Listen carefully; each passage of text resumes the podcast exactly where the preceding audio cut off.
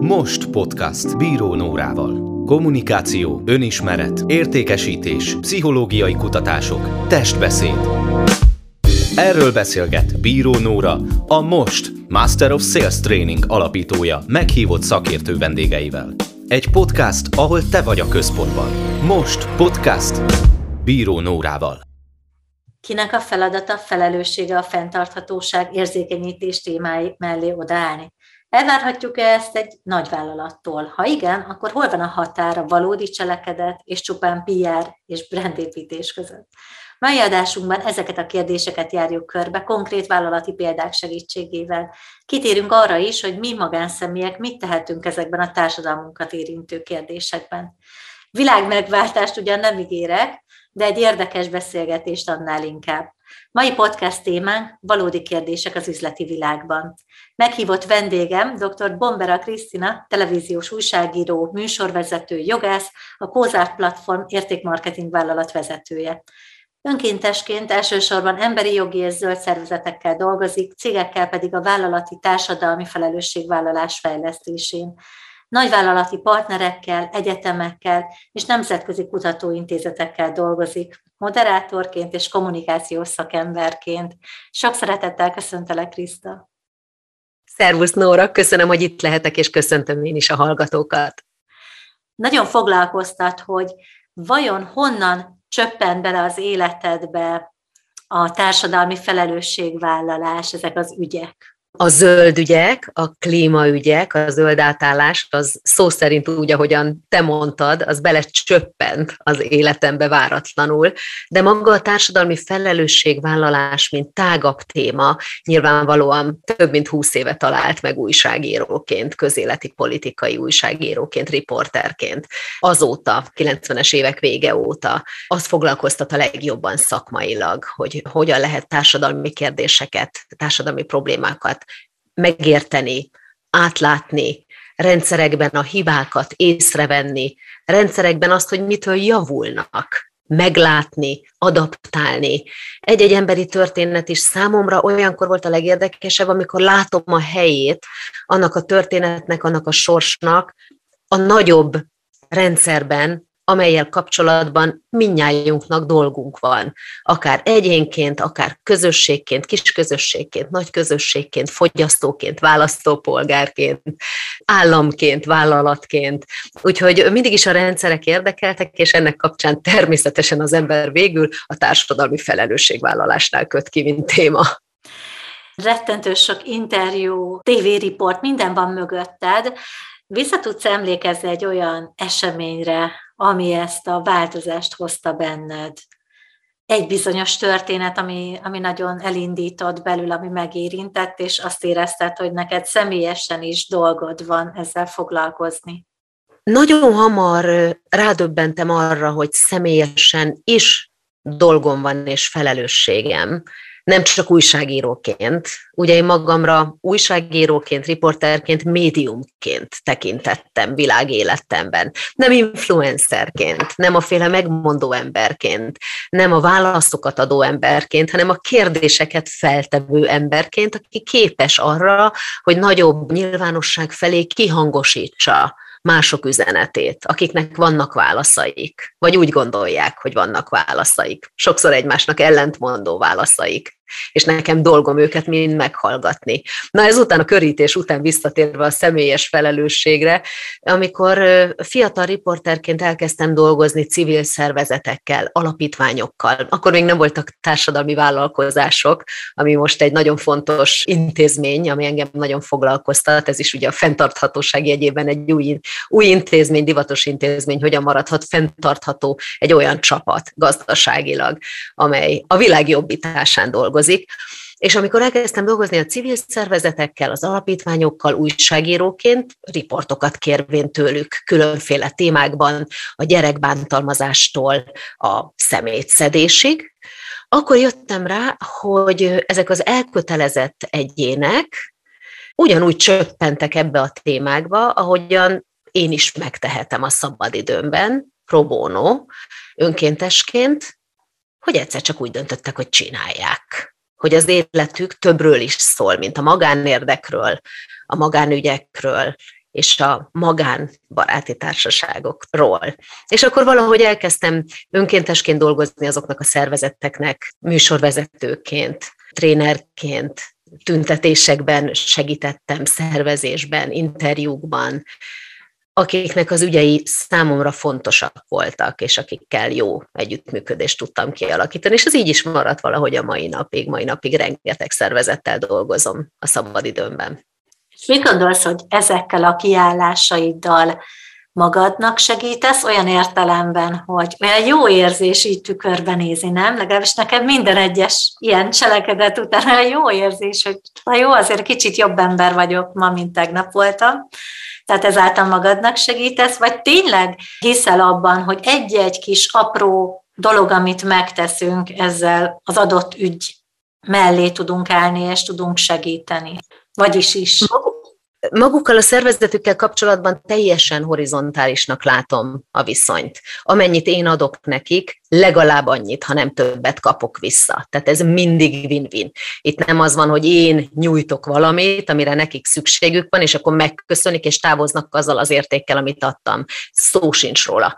Én bármikor bárkivel dolgozom, szervezettel, alapítványjal, aktivistákkal, én úgy érzem, hogy többet viszek haza, többet tanultam, többet gazdagodtam, mint ők abból, amit én nyújtottam nekik. Úgyhogy ez egy win-win dolog, és a win-win azért hangsúlyoznám most már másodszorra is, mert én nagyon-nagyon hiszek abban, hogy mindennek, amit csinálunk, win-winnek kell lenni. Egyrészt azért, mert az adja a méltóságát és a, és a kapcsolat erejét a dolognak. Másrészt már nagyon hiszek a szinergiákban, tehát hogy az egyik ezt teszi hozzá, a másik azt teszi hozzá, és abból az egy meg egyből nem kettő lesz, hanem sokkal, de sokkal több. És harmadrészt, mert az alapkérdésedre válaszolván azt gondolom, hogy szinergiákkal valóban lehet érdemi cselekvést elérni. Tehát amikor emberek összeadják azt, amihez értenek, és mindenki jól érzi magát benne, és mindenki valamit hazavisz a nap végén belőle, gazdagodván egyénként, cégként, szervezetként, alapítványként, akkor abból valami valódi érték fog létrejönni, hiszen a motiváció az mindenféleképpen egy picit önző. Mindenki szeretne valamit kapni is abból, amit csinál. Például azt, hogy az unokája még egy élhető bolygón éljen. Ez sem egy teljesen önzetlen dolog. Én szeretem a gyerekemet, nyilván szeretni fogom az unokámat, szeretném, ha még létezne ez a bolygó de amikor valamit közösségben csinálunk, akkor annak, és így kezdtem el végül cégekkel foglalkozni, akkor annak mindig van valamilyen értéke, haszna, és most direkt használom ezt a szót, haszna minden szereplő számára. És ezért nem gond nekem például nagyvállalatokkal dolgozni, akikkel mindig megtaláljuk a közös halmazt, hogy nekik mi a win ebben a nem zéró összegű játszmában, amiben ők csak adnak, és elvileg nem kapnak semmit. Igen, eszembe jutottak az egyetemi éveim, amikor az andragógia felnőtt oktatás szakirányon belül volt két év, amikor non-profit irányba mentünk el, és emlékszem az első fél évre, ahol elmondta a tanár, hogy mennyire csodálatos dolog adni, non-profit szervezetek, alapítványok, és, és ott álltunk egyrészt lenyűgözve, hogy de jó, hogy az emberek adnak, és aztán mindegyikünkbe fölmerült a kérdés, na jó, de hát akkor, akkor miből élnek ezek az emberek? És aztán eljött a következő fél év, ahol pedig egy kormány egy tanácsadója mindenkori kormány egyik tanácsadója jött, és ő mesélt a non-profit szervezetekről, mint hogyha tűz és víz lett volna, tehát egyszerűen már így nem tudtuk hova tenni. Nagyon érdekes volt, és hogy, hogy nagyon tetszett, hogy arról beszéltél, hogy kinek milyen haszna van belőle, mert szerintem ez egy kulcs kérdés lehet. És akkor nézzük is át szerintem ilyen értelemben, hogy hogyha fölvállal egy nagy vállalat egy-egy fontos társadalmi kérdés, milyen haszna származik belőle? Mert ugye a felvezetőben is mondtam, hogy nyilván PR, ez jól hangzik, hogy én fenntartható vagyok, vagy környezetvédő vagyok, de hogy mik ezek a hasznok szerinted, amit, amit így a munkád során megtapasztalsz?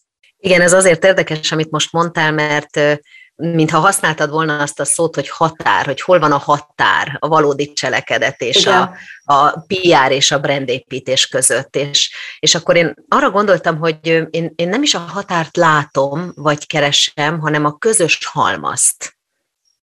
Tehát nem Aha. vagy-vagy, hanem és-és. Mi azzal a baj, hogyha egy valódi cselekedetnek van PR vagy brand értéke is.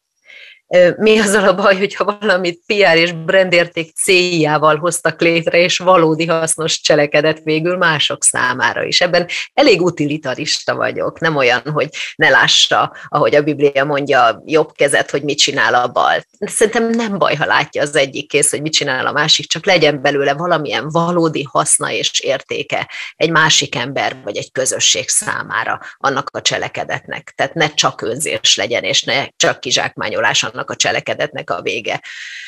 Úgyhogy mond, hadd mondjak egy konkrét példát. A minap volt újrainterjúm, sokszor volt már a Global Shell vezérigazgató helyettestével, Kapitány Istvánnal, aki a legmagasabb pozícióban lévő magyar ember nemzetközi vállalatnál a világon, és ő mindig azt mondja, hogy az ő valaha volt legszebb kihívása, legnagyobb feladata az a Shell zöld energia átmenetben való átvezetése, az a cél, hogy a Shell úttörő legyen a zöld átmenetben. És azért az ember ilyenkor úgy megdöbbenten kérdezi, hogy hát azért most ezt így nehéz elhinni, hiszen ez egy alapvetően üzemanyagot értékesítő cég. Mire az István azt mondja, hogy nem, ez egy alapvetően mobilitást értékesítő cég. Uh-huh. Azt árulja, amivel az emberek eljutnak A pontból B pontba. Annak alapján, amit épp aktuálisan az elmúlt száz évben, vagy még idősebb ez a cég, helyesnek tart mindenki, a vevő, a szabályozó, a tudomány, mi a bolygó érdeke, mi a jövőnk, mi a jelenünk, ami egyelőre egy piacgazdaság, ahol a mobilitást x pénzért fogod árulni a vevőnek x, y szabályok alapján. Úgyhogy onnantól, hogy például képes egy ilyen típusú vállalat magára úgy tekinteni, hogy nem benzint ad, hanem mobilitást, innentől alkalmassá válik arra, hogy lássa a jövőt, ami nem a fosszilis energia, ami az, hogy meg kell tartanunk az A pontból B pontba eljutást, ami az, hogy termékeket el kell adni, ami az, hogy szabályokat be kell tartani, és leginkább ami az, hogy meg kell mentenünk a bolygót. És akkor innentől látom a közös halmazt, a, a céljaik és a, a termék között ami nem benzin, hanem mobilitás. Most csak mondtam egy konkrét példát, és ugye ő, ő úgy szokott fogalmazni, hogy, hogy ez egy evolúció, nem pedig revolúció. Sokan mondják azt a tudomány képviselői, hogy nagyon messze vagyunk már az evolúció kislépéseinek a lehetőségétől. Itt már csak a revolúció, a forradalom, az azonnali cselekvés segíthetne. Ebben már nem dolgomállást foglalni, hangosítom azokat a tudósokat is természetesen, és csinálom velük az interjúkat, akik ezt képviselik, és akik súlyosan kritizálnak minden jelenlegi lépést, amit tesznek a, a megfelelő szereplők. De az az egy biztos, hogy muszáj megtalálni a közös halmazt, amiben minden résztvevő motivált.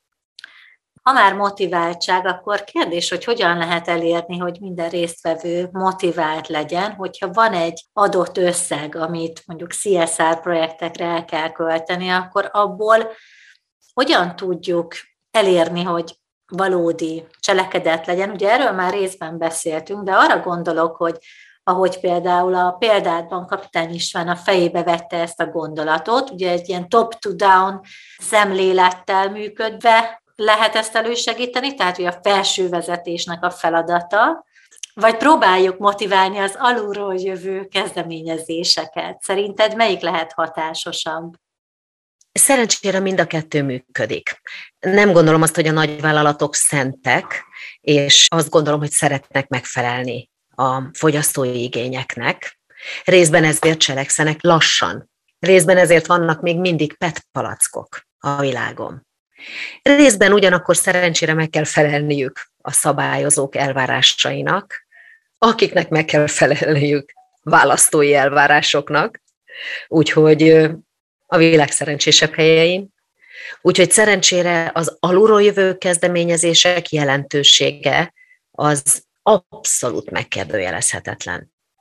Vállalatokon belül én azt látom, sok nagyvállalattal dolgozván, multikkal is, hazai vállalatokkal is, nagyobb KKV-kkal is, hogy a személyes elkötelezettsége, a vezetőségnek az óriási jelentőségű tud lenni szerencsére, a, a személyes érzékenységük témákra. És amikor az előbb azt mondtam, hogy utilitárius vagyok, vagyis haszonelvű, és szeretem a win-win dolgokat, és nem az elhatárolt dolgokat keresem, hanem a közös halmazokat, akkor, akkor arra is gondoltam, hogy szerintem az sem baj, hogyha egy cég mondjuk egy olyan ügyel foglalkozik elsősorban, aminek köze van a termékeihez, vagy a saját világához, a saját szolgáltatásaihoz. Még ha távol is van valamennyire, vagy olyan közvethetnek tűnik a kapcsolat. Mondok egy példát. Lenyűgözőnek tartom, hogy az IKEA foglalkozik a nők elleni erőszakkal, a családon belüli erőszakkal. Picit meg kell erőszakolni a kapcsolatot, a bútorok, az otthon melege, a hol érzed magad otthon szellemiségek között. Most nem mondtam pontosan az IKEA mottóit, mert nem ismerem ennyire a vállalatot, és velük nem dolgoztam közvetlenül. A NAN-én keresztül dolgoztam, tehát engem például az IKEA a, a, a civil szervezeten keresztül talált meg, akikkel több mint 25 éve dolgozom önkéntesként. De megtalálták, hogy mi köze egy összeszeret, kényelmes nappalinak ahhoz, hogy abban jól érezzük magunkat. Például annak, hogy a rajta ülő személyekkel is jól érezzük magunkat, és biztonságban érezzük magunkat. Szerintem ez egy, ez egy csodálatos, nem feltétlenül könnyen megtalálható kapcsolat. Ebben egyébként azért ti élen jártak a Kózelt platformmal, hiszen hogyha ha jók az ismereteim, akkor ti ezzel is foglalkoztok, hogy egy vállalat fordulhat hozzátok, hogy ezt a kapcsolatot hogyan találja meg. Tudsz erre példákat mondani, akiknek segítettetek, és milyen cégeknek, milyen témákkal találtátok meg ezeket a kapcsolatokat? Igen, ez nagyon érdekes volt a Kozát platformban Bondor Gabi társammal, a közös munkában az évek során. Gabi pénzügyi elemző volt, egy ilyen Wall Street farkas, egykor New Yorkban. Mi New Yorkban lettünk igazán mély barátok, miközben én amerikai tudósító voltam, és aztán elege lett ebből, másképp akart másfajta értéket teremteni. Ő kezelte egyébként ezeknek a nagy pénzügyi alapoknak a CSR lábait is, tehát már akkor is foglalkozott vállalati adományozással New Yorkban amerikai pénzügyesként. De amikor amikor elkezdtük ketten a céget, akkor képzeld el, Nori, hogy mi a promóciós piacról indultunk. Töke nélkül indultunk, úgyhogy először abból főztünk, amink volt, és addig nyújtózkodtunk, ameddig a takarónkért. Azt mondtuk a cégeknek, hogy azt az összeget, amit mondjuk úgy is elköltenének promóciós szóróanyagokra, partnerajándékokra, konferencia ajándékra, azt adják nekünk, Cserébe mi olyan tárgyakat készítünk, amik maradandóak, amiket nem dobsz ki azonnal, mert nem a cég logó van rajta, meg nem 600 másik cégnél kaptál már pont ugyanolyan pendrive-ot vagy noteszkát, Olyat, és ezáltal olyat csinálnánk, ami nem szennyezi a bolygót, hiszen nem, nem landol a kukában, mert nem néz ki cikin. Az volt a mottunk, hogy olyat adunk, amiért magad is adnál pénzt, amit szívesen megvennél, nem pedig kaptad ajándékba, promo ajándékként a cégtől, és már dobod is a kukába. És még egy dolgot hozzátettünk, hogy mivel szeretnénk kihagyni a céglogót, mert az halálciki, tehát céglogos pólóban az ember maximum alszik, vagy ablakot pucol, ehelyett inkább, ugye, Igen. reklámozunk a terméken, reklámozunk egy olyan ügyet, vagy egy konkrét szervezetet, ami valamilyen formában, valamilyen ügy mentén a közjóért dolgozik. És mivel ez egy hatalmas mennyiségben szórt anyag általában, céglogó helyett egy olyan felületet nyújt szervezetnek, amely olyan embereket érhet el fontos közösségi üzenetekkel, akiket sosem ért volna el, partnereket, fontos más cégeket, de nincsen reklámbüdzséjük ezeknek a szervezeteknek, nincsen marketingbüdzséjük, végzik tisztességgel, sokszor észrevétlenül a munkájukat, és valahogy így spinneltük meg, így pörgettük meg Nóri a promóciós ajándék dolgot. És amit még lehetett, rátettünk, beletettünk. Lecsípünk belőle összeget, ami konkrét támogatás, és a vállalat nevében adjuk a saját profitunk árára. Vagy csinálunk, amikor rendezvényük van, beszélgetést, amire én elhívom ennek a szervezetnek a képviselőit, és megmutatjuk, hogy ők miért őt támogatták. Mit is jelentett az a motto azon a táskán, amit, amit korábban adtunk? Kivel, mivel foglalkoznak ők?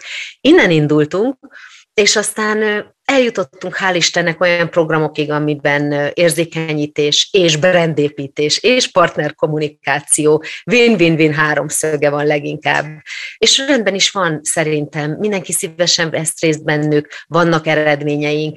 B2B-ben kezdtünk dolgozni, aztán B2C-ben is, például a, a Hungarofarma vállalattal egy olyan projektünk van évek óta, hogy hogyan lehet fenntarthatóbbá tenni, környezettudatosabban működtetni patikákat, gyógyszertárakat.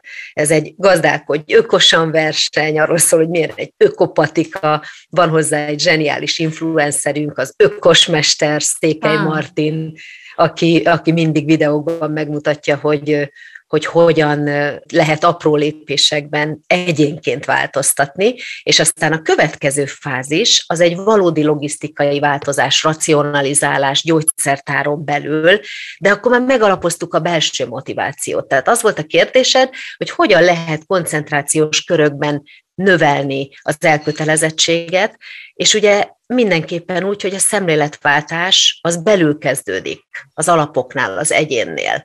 És egy cégvezetőnek is, amikor egy ügy mellett elköteleződik, akkor ő, ő már túl van a belső szemléletváltáson, a belső érzékenyítésen valamilyen ügy iránt. És akkor csinálunk csapatjátékokat, konkrét tanácsokat, ehhez aztán lehet üzleti motivációt társítani, hogyan lehet olcsóbban szállítani, nagyon sok mindent hozzá lehet tenni, a lényeg az, hogy interaktív legyen, hogy olyan hiteles szervezetekkel dolgozzunk, akik tanúsítványt készítenek, indulunk lassan díjért ezzel a programmal. Most egyébként a Környezetvédelmi Szolgáltatók és Gyártók Szövetségenek a, a, a csapatával dolgozunk, akik világéletükben azzal foglalkoztak, hogy hogyan lehet a piacon a zöld átállást megvalósítani nagy vállalatoknál. Tehát mindig megkeressük azokat a szereplőket, akik a maguk szegmensében hitelesek, jól kapcsolódnak a másikhoz, és van benne érdekük. Ezzel semmi gond nincs. Van benne érdekük. Nagyon tetszettek ezek a példák, mert szerintem így sokak gondolkodását elindítottad, és hát nyilván azért kell egy nagy adag kreativitás is ehhez, hogy ezt így kitaláljátok, tehát ez nem is kérdés. Megütötte a fülemet, hogy mondtad ezeket a tárgyakat, üzenethordozó tárgyakat. Van-e olyan mottód, ami a kedvenced lett? Mert kíváncsi vagyok, hogy ezeken a tárgyakon mi van. Én néztem már pár ilyet, nagyon tetszettek, de melyik a te kedvenced? Az egyik kedvencem az pont az, amit végül nem nagyban valósítottunk meg, hanem viszonylag kicsiben a többi projektenkhez képest. Talán 2019-ben dolgoztunk már másodszorra a Chainsmokers amerikai DJ párossal.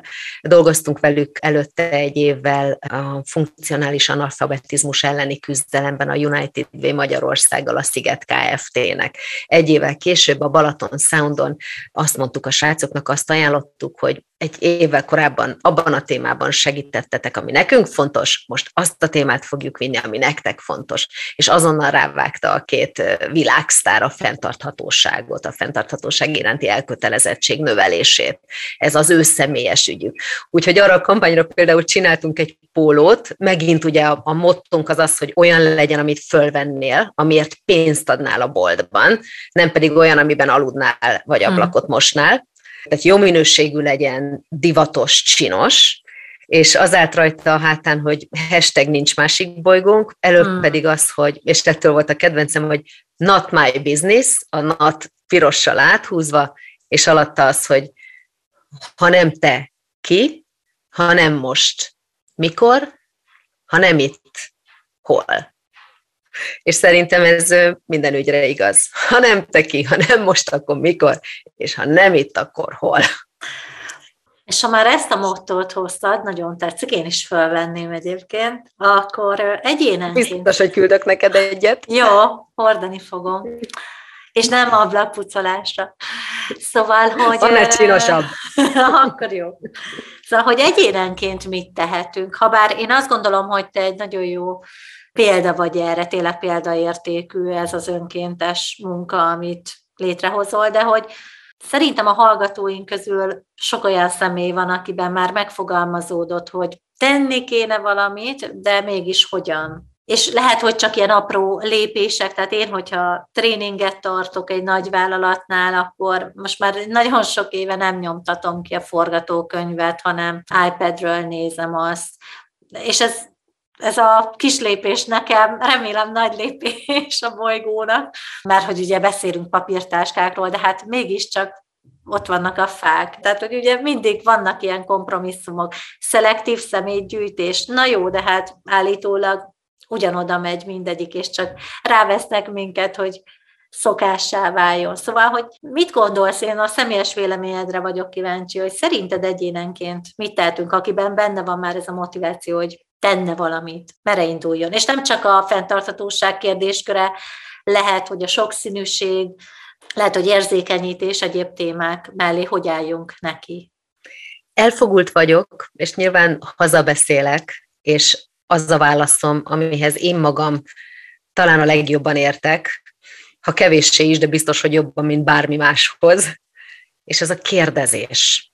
Én nagyon-nagyon hiszek a, az információ szerzésben, az olyan emberekhez való fordulásban, akik valamihez jobban értenek, mint én.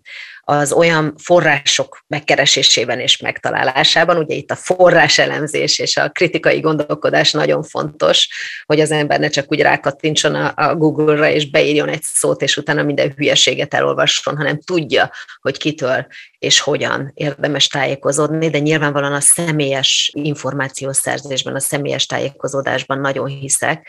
Hadd mondjak erre egy példát, ugye minden anyuka azt tanítja a gyerekének, hogy sose állj szóba idegenekkel. És a lányom mindig röhög azon, hogy én pont az ellenkezőjét mondom neki. Nem kiskora óta, mert akkor még nem tudta volna ezt humorral kezelni, de mindig azt mondom, hogy édeslányom, mindig állj szóba idegenekkel. Mindig van valami, amit megtudsz valakitől, amitől gazdagabb vagy, amitől tájékozódni tudsz egy helyzetben, amit nem látsz, aminek nem ismered a paramétereit. Én mindig mindenkivel dumálok.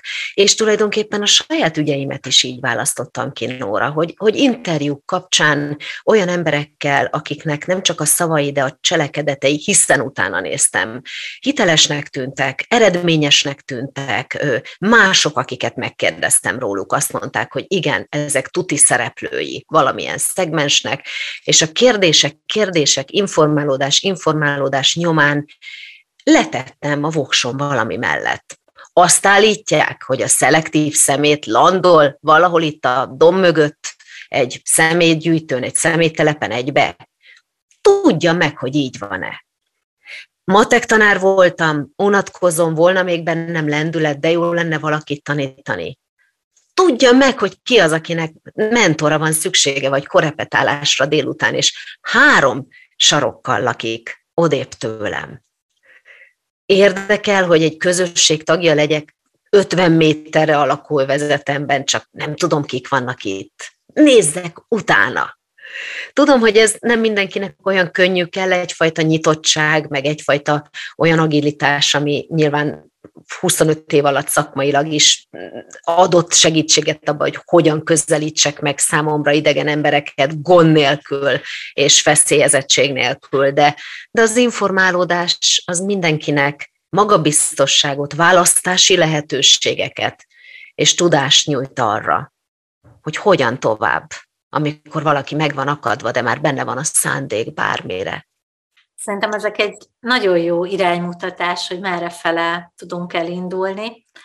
Ha már említetted a kérdéseket, akkor volt-e olyan az életedben, amikor akár ilyen társadalmi ügyekkel kapcsolatban kerestek meg téged, de nem érezted mögötte ezt a valódi szándékot, és akár kérdésekkel segítetted, hogy elinduljon tényleg ez a valós irány és cselekedet. Tehát tudtad-e kérdésekkel irányítani ezt a helyzetet? Ha nem, az is rendben van. Hadd legyek önkritikus a kérdésed kapcsán. Nem tettem föl a megfelelő kérdéseket egy ilyen helyzetben, hanem boldogan belementem, jó szándékot érezvém. Elvállaltunk egy nagy munkát, ráadásul konkrét emberekkel, akik viszonylag kiszolgáltatottak, és a mai napig tartjuk emiatt velük a kapcsolatot, mert az ember nem engedi el a kezét valakinek, akinek ígért valamit, addig, amíg ezt az ígéretet szándékszik tartani. Ez, ez erkölcs, ez egy igazi morális kérdés. Viszont aki a közös munkát felajánlotta, a vállalat, az nem gondolta hosszú távon komolyan az elkötelezettséget. És ez még egy olyan szempont, amire azóta, hogy ebből tanultam, ebben megégettem magam Gabival együtt a Kózárt platformban. Még egy olyan szempont, amire figyelni kell. Pistyúr Vera írt erről egy nagyon jó cikket, az volt a címe, a Forbes-ban jelent meg, hogy zsigeri ellenérzésünk van, hogy megfizessük azokat, akik másokon segítenek, merre tovább civilek. Általánosságban a Vera itt a non-profit szektor működéséről ír arról, hogy csak akkor tudnak dolgozni és fenntarthatóan működni, hogyha megtiszteljük minket azzal, hogy professzionális embereknek tartjuk őket, ahogyan a nagyvállalatok vezetőit és dolgozóit is. Professzionális embereknek tartjuk, és nem azt gondoljuk, hogy Teréz anyuknak kéne lenniük, akik ingyen keresztre feszítik magukat a közösség érdekében, hanem ők is élnek valamiből, nekik is vannak céljaik, és az ő gyerekeik is szeretnének egyetemre menni menni, meg elmenni a családdal nyaralni. Alapvetően ez volt a Vera fókusza, de ebben a cikkben beszél arról, hogy az is őrületes tévedés, amikor egy-egy vállalat nagyon rövid távon, mondjuk egy évre támogat egy szervezetet. Az megint a fenntarthatósággal összefüggő nagyon fontos kérdés. Egy év alatt egy projektet nem tudsz létrehozni, nem tudsz kivitelezni, és nem tudod mutatni az eredményességét, a hatékonyságát, nem tudod letenni az asztalra, azt, amit egy monitoring nyomán le kell tenned ugyanúgy, mint egy cégnél az asztalra. Mi volt a KPI, mit hoztam létre, hol tartunk, hány százalék, hogyan módosítok a programon ahhoz, hogy a hatékonyságot a következő évben növeljük. Egy vállalat sem, hogy minden csak azért abban, mert mondjuk egy évben nem sikerült a számokat teljesíteni, de lehet, hogy sikerült, és akkor megdicsérik őket, és mehetnek tovább. De ha egy év nyomán vége van egy támogatásnak, akkor tulajdonképpen olyan, mintha nem csináltál volna semmit. No, és így jártunk mi is. Egy évre kaptuk a támogatást, és a, a szervezet pusztán, ahogyan te is mondtad, ilyen PR kérdésből egy évvel később már más témával akart foglalkozni, hogy egy kicsit ez is legyen a portfóliójában, hogy ilyet is csinált, meg egy kicsit olyan téma is legyen a portfóliójában, kutya, gyerek, növények meg ami még illik bele. És ez erkölcsileg is elfogadhatatlan, gazdaságilag is fenntarthatatlan, eredményességet így nem lehet felmutatni, hatékonyságot nem lehet felmutatni, és mivel emberekkel dolgozunk minden ügyben, ezért ez morálisan is elfogadhatatlan. Úgyhogy azóta jobban figyelek a kérdésekre, és persze nehéz az embernek három, meg öt, meg tíz éves, vagy akár éves szerződéseket kapni és aláíratni, azért ezt feltérképezni, hogy például egy vállalat milyen távon elkötelezett egy téma mellett, és miért. Mert ha látom a miértjét, akkor jobban elhiszem, hogy tényleg hosszú távon gondolkodik. Ahogy mondod, ha azt látom, hogy éles határ van a brand, a PR és az ügy között, nem pedig közös halmaz, akkor, akkor most már óvatosabb vagyok.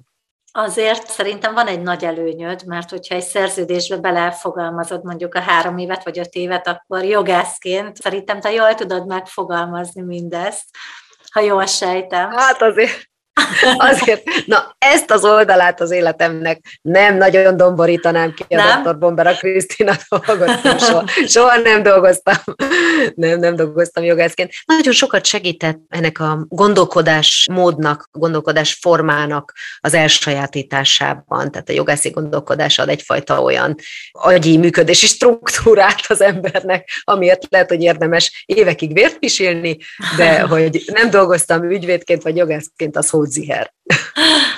És hogyha visszatérve ez a, amiben megégetted magad erre a projektre, hogyha most újra kezdhetnéd, akkor egyrészt mi lenne az a kérdés, amit föltennél, illetve mit csinálnál másként? Tehát nyilván az is lehet, hogy nem állsz szóba ezzel a céggel, de lehet, hogy lehet, hogy inkább van erre egy más megoldás. Most mit csinálnál másként ezzel a tapasztalattal a hátad mögött?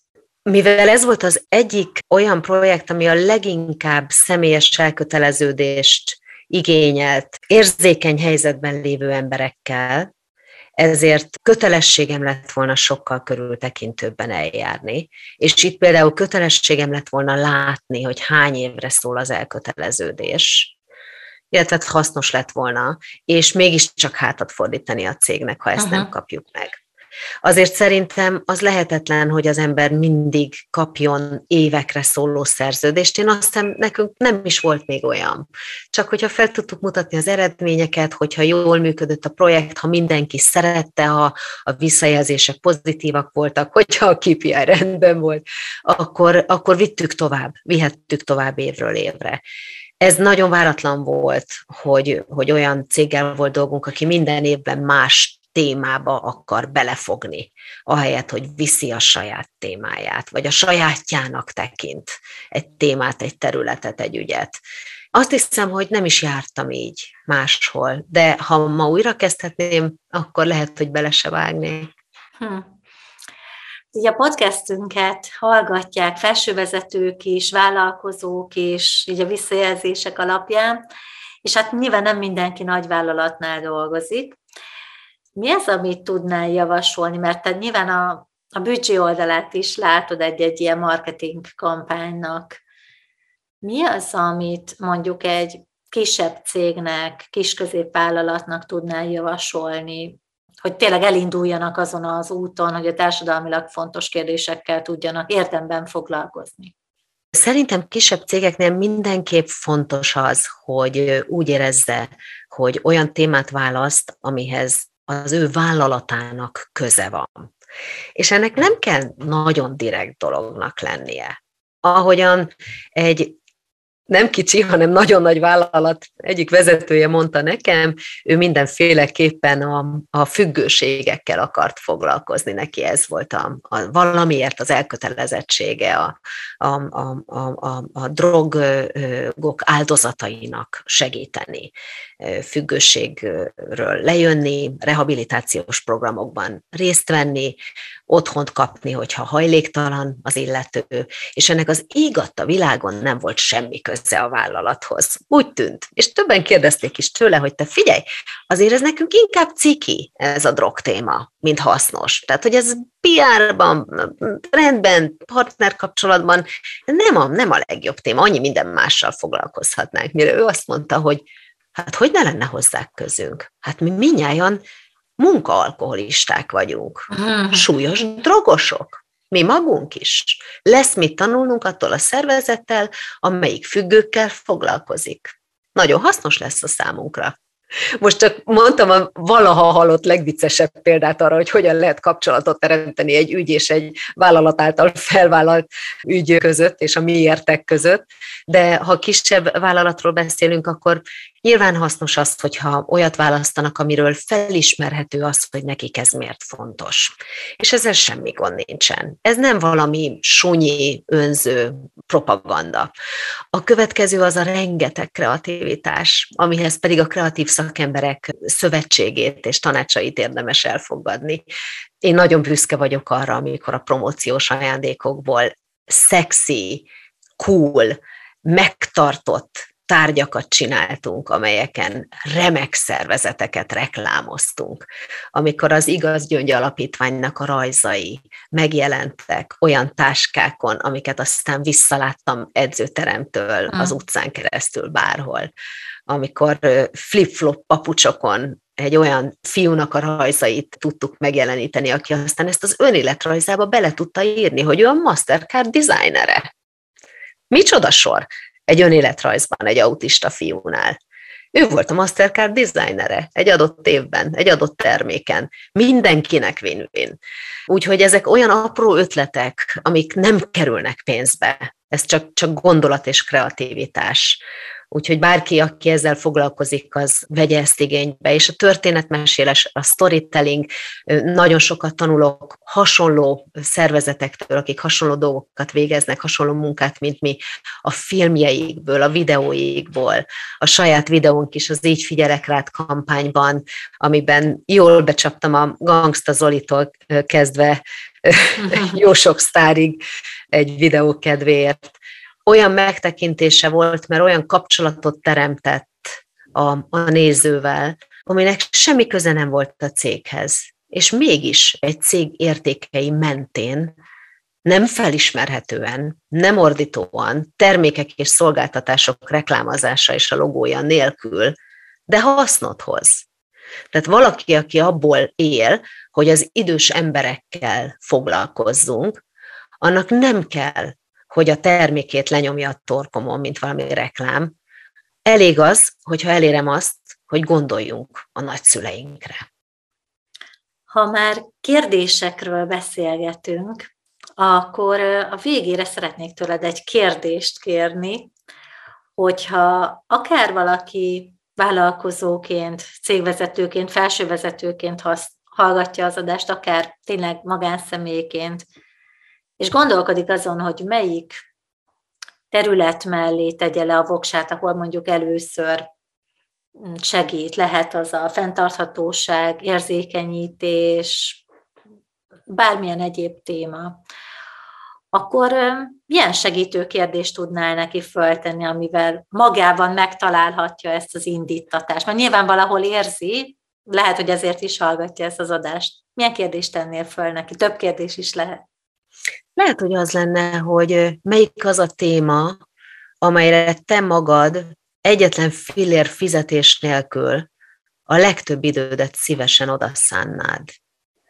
Amiért szombat-vasárnap elutaznál és csinálnád együtt azzal a szervezettel, akiknek sokkal többet adhatsz, pénzben, lehetőségben, reklámban, bármiben, mint vezető, de ha nem az lennél, aki vagy, és nem azt a céget képviselnéd, hanem csak magánemberként elmennél velük, akkor azok kik lennének? Én nagyon-nagyon sok szervezetnek segítek, nagyon sok témával foglalkozom, és nem is fogom most neked elárulni, hogy melyik az az ügy, amelyikben én mindig kapható lennék bármikor a személyes részvételre. Vagyok is egyébként. De van ilyen. Tehát van olyan, amelyikre a, a, a, a péntek éjszakámat, szombat éjszakámat, teljes hétvégémet odaszámván a legszívesebben mennék. Mert az lesz neki a legfontosabb, az fogja megmozdítani, megrengetni a lelkét ahhoz, hogy megnyissa a pénztárcáját, és odaadja a kreativitását. És még egy dolog van, ami fontos lehet, és szerintem ez a modern segítségnyújtás és, és vállalati, hát egy CSR reform egyik pillére, hogy egyrészt hallgass meg azt, hogy akinek adsz, az mit kér, ne azt add, amit te szeretnél neki adni, hanem azt, amit kér, tehát nem az van, hogy oda megyünk valahova, és lenyomjuk a torkukon, amink van, vagy amit mi gondolunk helyesnek, ez az egyik. A másik pedig, hogy azt ad, amit van, amit valóban értékként van. Ha könyvelő cég vagy, akkor nem biztos, hogy a kerítésfestés a helyi óvodában a leghasznosabb dolog, hanem az, hogyha elvállalod három civil szervezetnek ingyen egy évre a könyvelést. Ha egy IT cég vagy, akkor nézd meg, hogy milyenek a gépeik, milyenek az embereik, adjál tréninget, cserélj gépet, a te használtad is jobb, mint az övé, amit újonnan meg tudna venni.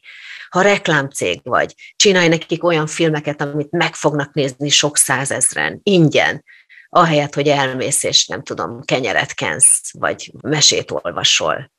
Ha színész vagy, olvas mesét, mert szebben olvasol, mint bárki más. Ha műsorvezető vagy, vezess nekik műsort. Foglalj össze, ha fordító vagy, fordíts. Nem folytatom, de hogy, hogy azt ad, amiben te magad a legjobb vagy, ne pedig valami mást, ami csapatépítő tréning álcája allatna, és itt jön az üres részvétel valamiben, a valódi win-win és közös halmaz helyett, amit arra használsz, hogy a kollégáidnak valamiért egy jobb érzést nyújtson azzal kapcsolatban, hogy jó emberek. Azt ad, amit kérnek, és azt ad, amiben a legjobb vagy. Szerintem ez egy csodás végszó, és nem csak végszó, amit elmondtál, hanem, hanem egy inspiráció is, azt gondolom a hallgatóknak, és hogyha általad feltett kérdésre szerintem a választ, a miértjüket megtalálják, akkor biztos vagyok benne, hogy mindenki egy kicsit hozzá tud tenni a világunkhoz. Kriszta, nagyon szépen köszönöm, hogy itt voltál. Nagyon köszönöm, hogy megkerestél, köszönöm, hogy mindezt elmondhattam. Kedves hallgatók, nektek is köszönjük, hogy itt voltatok velünk. Hogyha ezt az adást hasznosnak ítélted, akkor nyugodtan továbbítsd egy számodra fontos embernek, vagy akár többiekkel is megoszthatod, munkatársakkal, vezetőiddel, és hogyha még nem tetted meg, akkor iratkozz fel a Most Podcast bírónórával csatornára, és köszönjük, hogyha írásban, illetve csillagokkal is értékelsz minket. Találkozunk legközelebb is. Sziasztok!